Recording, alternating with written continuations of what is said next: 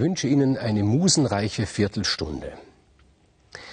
Die Mythologen gehen davon aus, dass Zeus diesen Krieg geplant hat, den Krieg um Troja, den Trojanischen Krieg. Vielleicht ist ihm der ein oder andere Zufall dabei zur Hilfe gekommen, aber im Großen und Ganzen hat er das geplant, was da passiert ist.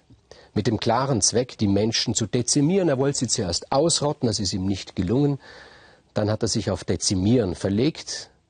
Und zwar nicht, dass er das tut, sondern dass sie das selbst tun. Und er hat somit den Krieg erfunden eigentlich. Vorher hat es vielleicht Kämpfe gegeben, aber nicht einen wirklichen Krieg. Und der Trojanische Krieg, das darf man nicht vergessen, es war ein Weltkrieg. Die ganze damalige Welt war in diesen Krieg involviert. Und man hat sich immer gefragt, warum hat er sich ausgerechnet Troja ausgesucht als Schauplatz für diesen Krieg?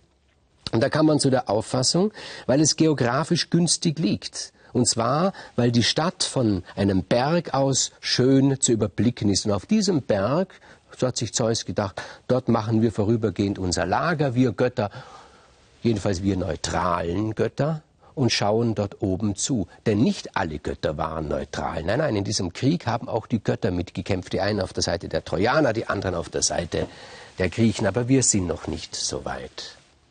Es geht ja jetzt um einen Schönheitswettbewerb vorläufig. Wer ist die schönste der drei Göttinnen, Aphrodite, Hera oder Athene? Da ist ein goldener Apfel gefallen und die Schönste soll den goldenen Apfel bekommen und ein Schiedsrichter wird gesucht und Zeus eben findet einen Schiedsrichter und zwar in Troja. Sehen wir uns Troja einmal an. Dort herrscht friedlich König Priamos und seine Gattin Hekuba. Sie haben viele Kinder und ihr größter Reichtum, so sehen Sie, dass ihr größter Reichtum sind diese Kinder. Da ist zu nennen zum Beispiel Hektor, der Älteste, oder Cassandra, eine ganz besondere, die hellseherische Fähigkeiten hat, oder Troilus zum Beispiel. Und dann wird Hekuba wieder schwanger. Und während sie schwanger ist, hat sie einen Traum. Sie träumt, Sie bringt ein brennendes Holzscheit zur Welt. Und aus diesem Holzscheit springen die Flammen und diese Flammen haben die Form von Schlangen. Was tut man in so einer Situation? Man geht zum Hellseher, zum Traumdeuter, das tut sie auch. Und sie fragt ihn, was dieser Traum zu bedeuten hat. Und er erklärt es ihr. Er sagt, oh, oh, oh, du wirst einen Sohn zur Welt bringen und dieser Sohn wird die Stadt, unsere geliebte Stadt, vernichten. Er wird die Ursache dafür sein, dass diese Stadt untergeht. Und was soll ich tun, sagt Hekuba. Du darfst diesen Sohn nicht großziehen, sagt der Hellseher. Wenn er zur Welt kommt, dann musst du ihn töten. Sag das einmal zu einer Mutter. Das geht doch nicht, das kann niemand. Wir sind nicht nur aus Bösem gemischt, sondern auch aus Gutem.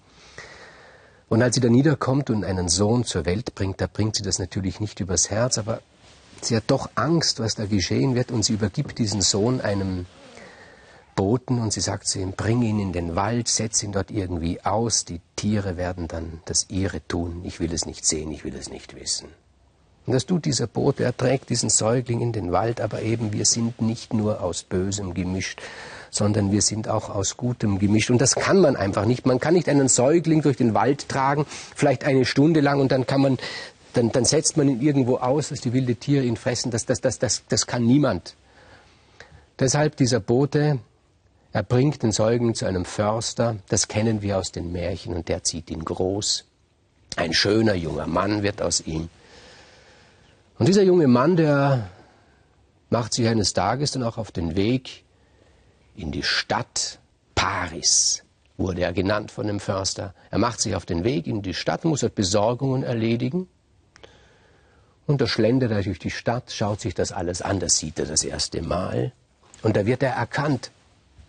Und zwar von seiner Schwester, von Cassandra. Wie kann die ihn erkennen? Die hat ihn ja nie gesehen. Aber wie gesagt, Cassandra hat innere Sehfähigkeiten und sie erkennt ihn. Und sie nimmt ihn mit nach Hause zum Hof des Priamos, stellt ihn seinem Vater, der Mutter vor, sagt, das ist unser verlorener, mein verlorener Bruder, euer verlorener Sohn. Er ist wieder da. Und sie vergessen das alles, sie vergessen den Traum und vergessen, und sie nehmen ihn auf und er bekommt eine Aufgabe. Der Paris dieser schöne, junge, starke, kräftige Mann. Sein Vater Priamos sagt, pass auf, du sollst von nun an unsere Stiere hüten. Das ist eine ganz besondere Aufgabe. Stiere sind wertvoll, Stiere sind gefährlich, aber ich gebe sie dir und du sollst sie hüten. Und das tut der Paris gern. Und er ist auf der Weide und hütet die Stiere. Und da fällt der Blick des Zeus auf ihn und Zeus wählt ihn aus, sagt, er er soll der Schiedsrichter sein in dem olympischen Streit, wer die Schönste ist. Und er schickt den Götterboten Hermes. Hermes geht auf die Stierweide, tritt vor Paris hin und sagt, auch wenn du mich nicht erkennst, ich bin Hermes, der Götterbote, ich habe dir was mitzuteilen. Ja, sagt Paris, der hält es durchaus für möglich, dass ein Gott ihn besucht. Ich bin ja schön, denkt er sich, wieso soll nicht ein Gott zu mir kommen? Was gibt es zu tun für mich? fragt er.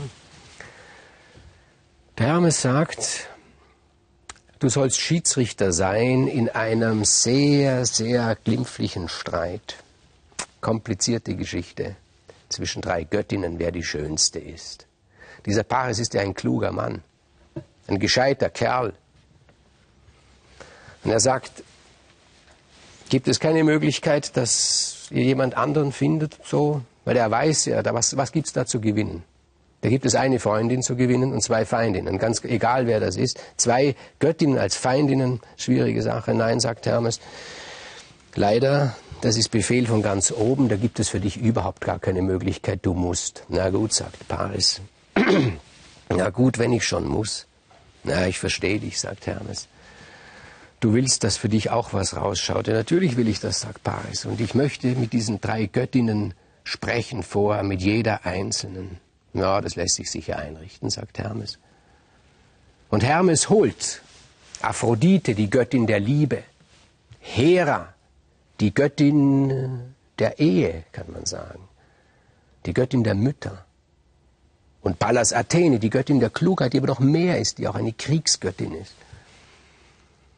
Ja, und Paris sagt bitte der Reihe nach, als erstes spricht er mit Hera. Hera sagt, Paris ist mir ganz klar, was du willst, das verstehe ich. Du möchtest, dass ich dir etwas gebe dafür, wenn du mich als schönste Frau wählst. Und Paris sagt, ja, also, wenn das möglich ist, sagt sie, pass auf. Wenn du sagst, ich bin die Schönste, wenn du mir den goldenen Apfel gibst, dann mache ich dich zum reichsten Mann der Welt. Aha, interessant, sagt Paris. Äh, schick mir doch noch die Pallas Athenes, nur der Form halber. Ja, Pallas Athene kommt, noch bevor Paris etwas sagen kann, sagt sie, soll ich raten, was Hera gesagt hat? Sie hat gesagt, wenn du sie zur schönsten Göttin machst, dann macht sie dich zum reichsten Mann der Welt, ist wahr? Ja, sagt Paris, das hat sie gesagt. Also pass auf, sagt Athene. Wenn du mich zur schönsten Gottheit machst, dann mache ich dich A zum reichsten Mann, und zum klügsten Mann und noch eins drauf, zum mächtigsten Mann der Welt. Aha, das gutes Angebot, sagt Paris, aber schick mir doch noch die Aphrodite sicherheitshalber nur, damit die Form gewahrt bleibt. Na gut, sagt Pallas Athene und sie schickt die Göttin der Liebe, Aphrodite, und Aphrodite setzt sich dem Paris gegenüber und lächelt ihn mit ihrem unvergleichlichen Lächeln an, sagt aber nichts und Paris sagt, du wirst es sicher wissen, die beiden anderen Göttinnen haben ja großartige Vorschläge gemacht, haben gesagt, was sie mir alles geben, was sie aus mir machen, wenn ich sie wähle. Was machst du aus mir? Und Aphrodite sagt, ich mache nichts aus dir, ich finde, so wie du bist, bist du völlig in Ordnung. Ja, dann wird sich nicht viel spielen, sagt Paris. Ja, sagt Aphrodite, ich mache nichts aus dir, ich verändere dich nicht, aber ich werde dir etwas geben, und zwar werde ich dir die schönste Frau der Welt geben, wenn du mich zur schönsten Göttin kürst. Der Paris ist jung, der Paris ist schön, der Paris ist voll Selbstvertrauen, Reichtum, Macht, Klugheit, das bildet er sich ein, kann er sich selber erwerben. Aber die schönste Frau, das ist interessant. Und er nimmt den Apfel, den goldenen, und gibt ihn der Aphrodite und hat sich damit die Aphrodite zur Freundin. Aber die Pallas Athene und die Hera zu Feindinnen gemacht. Man stelle sich das vor, die Pallas Athene zur Feindin, die Kriegsgöttin, eine so starke, unvergleichlich starke Göttin. Oder Hera, eine Frau, die im Zorn geübt ist, weil sie ein ganzes Leben lang, ein ganzes Dasein lang in Eifersucht gelebt hat. Das macht einen zornig und stark. Diese beiden hat er zur Feindin und Aphrodite zur Freundin. Na gut, der Paris, er geht am nächsten Tag in die Stadt, spaziert da auf dem Marktplatz herum, schaut sich die Mädchen an, die da kommen, denkt sich, aha, ah, die da dies, die gefällt mir gut. Das wird sie vielleicht sein, er ist sich dann ganz unsicher. Na, dann ist es doch nicht. Und so geht es da hin und er denkt sich immer, na, vielleicht habe ich das auch geträumt. Ich meine, ich schlafe ja manchmal ein, wenn ich die Stiere hüte. Das kann doch nicht sein. Er schaut immer nach den Mädchen, er findet sie schön, aber bei jeder denkt er sich, ja, vielleicht kommt noch eine schönere. So geht die Zeit hin und er, ver, er vergisst das eigentlich. Und dann kommt sein Vater Priamos zu ihm und sagt, Paris, jetzt hast du lange genug die Stiere gehütet. Ich glaube, das ist jetzt nicht unbedingt dein Lebensziel, beruflich gesehen. Du sollst auch sowas wie in einen diplomatischen Dienst eintreten und da gibt es etwas zu tun für dich. Äh, ich lasse Schiffe ausrüsten für dich und du begibst dich nach Griechenland, dort muss einiges erledigt werden nach Lakedaimon. Du verhandelst dort mit dem König von Lakedaimon, mit Menelaos. Traust du dir das zu? Natürlich traut sich das Paris zu. Ein Schiff wird ausgerüstet, er macht sich auf den Weg. Und just in diesen Tagen, vielleicht hat das auch Zeus irgendwie manipuliert, ist Menelaos nicht zu Hause in Lakedaimon. Er, er musste nach Kreta fahren, weil dort ein Verwandter von ihm gestorben ist, er musste zur Beerdigung gehen in Kreta, das ist irgendwie manipuliert worden von Zeus. Jedenfalls wird Paris von der Königin von Lakedaimon, Lakedaimon ist die Stadt, die später Sparta genannt wird, Paris wird von der Königin von Lakedaimon empfangen, nämlich von Helena. Und als er die Helena sieht,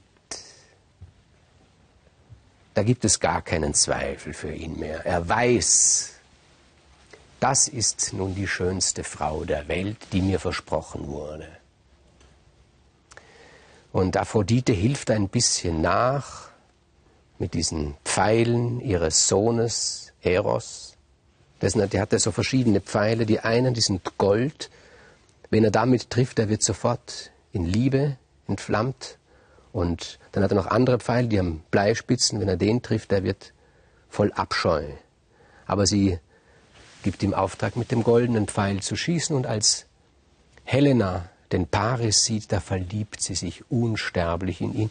Und es das heißt immer der Raub der Helena. Natürlich ist sie geraubt worden. Also in den Augen des Menelaos, ihres Mannes, war es natürlich ein eindeutiger Raub. Von ihr aus gesehen war es ein freiwilliges Mitgehen. Und es bedarf nicht vieler Worte. Helena begibt sich auf das Schiff des Paris und sie fährt mit ihm zurück nach Troja. Dann kommt Menelaos nach Hause, sieht, Frau ist nicht mehr da. Er fährt, Mann kam an, Prinz aus Troja, hat Helena mitgenommen. Eindeutiger Raub. Menelaos weint und dann hat er einen Zorn eine sehr, sehr gute Charakterstudie des Homer, dieser Menelaos, wo er schon sehr, sehr früh aufzeigt, dass die Sentimentalität nur die Kehrseite der Brutalität ist. Und, und dieser Menelaos ist ein sehr sentimentaler, scheinbar weicher Mann. Im Krieg stellt er sich als unglaublich kalt und brutal heraus. Er weint, wie gesagt, und dann fällt ihm ein, da haben doch Helden einen Schwur getan, dass sie mir helfen, wenn jemand mir meine Frau nimmt. Und er schickt seine Boten aus, all diese Helden zu sammeln. Jetzt können sie den Schwur einlösen, jetzt können sie ihm helfen, die Helena zurückzubekommen.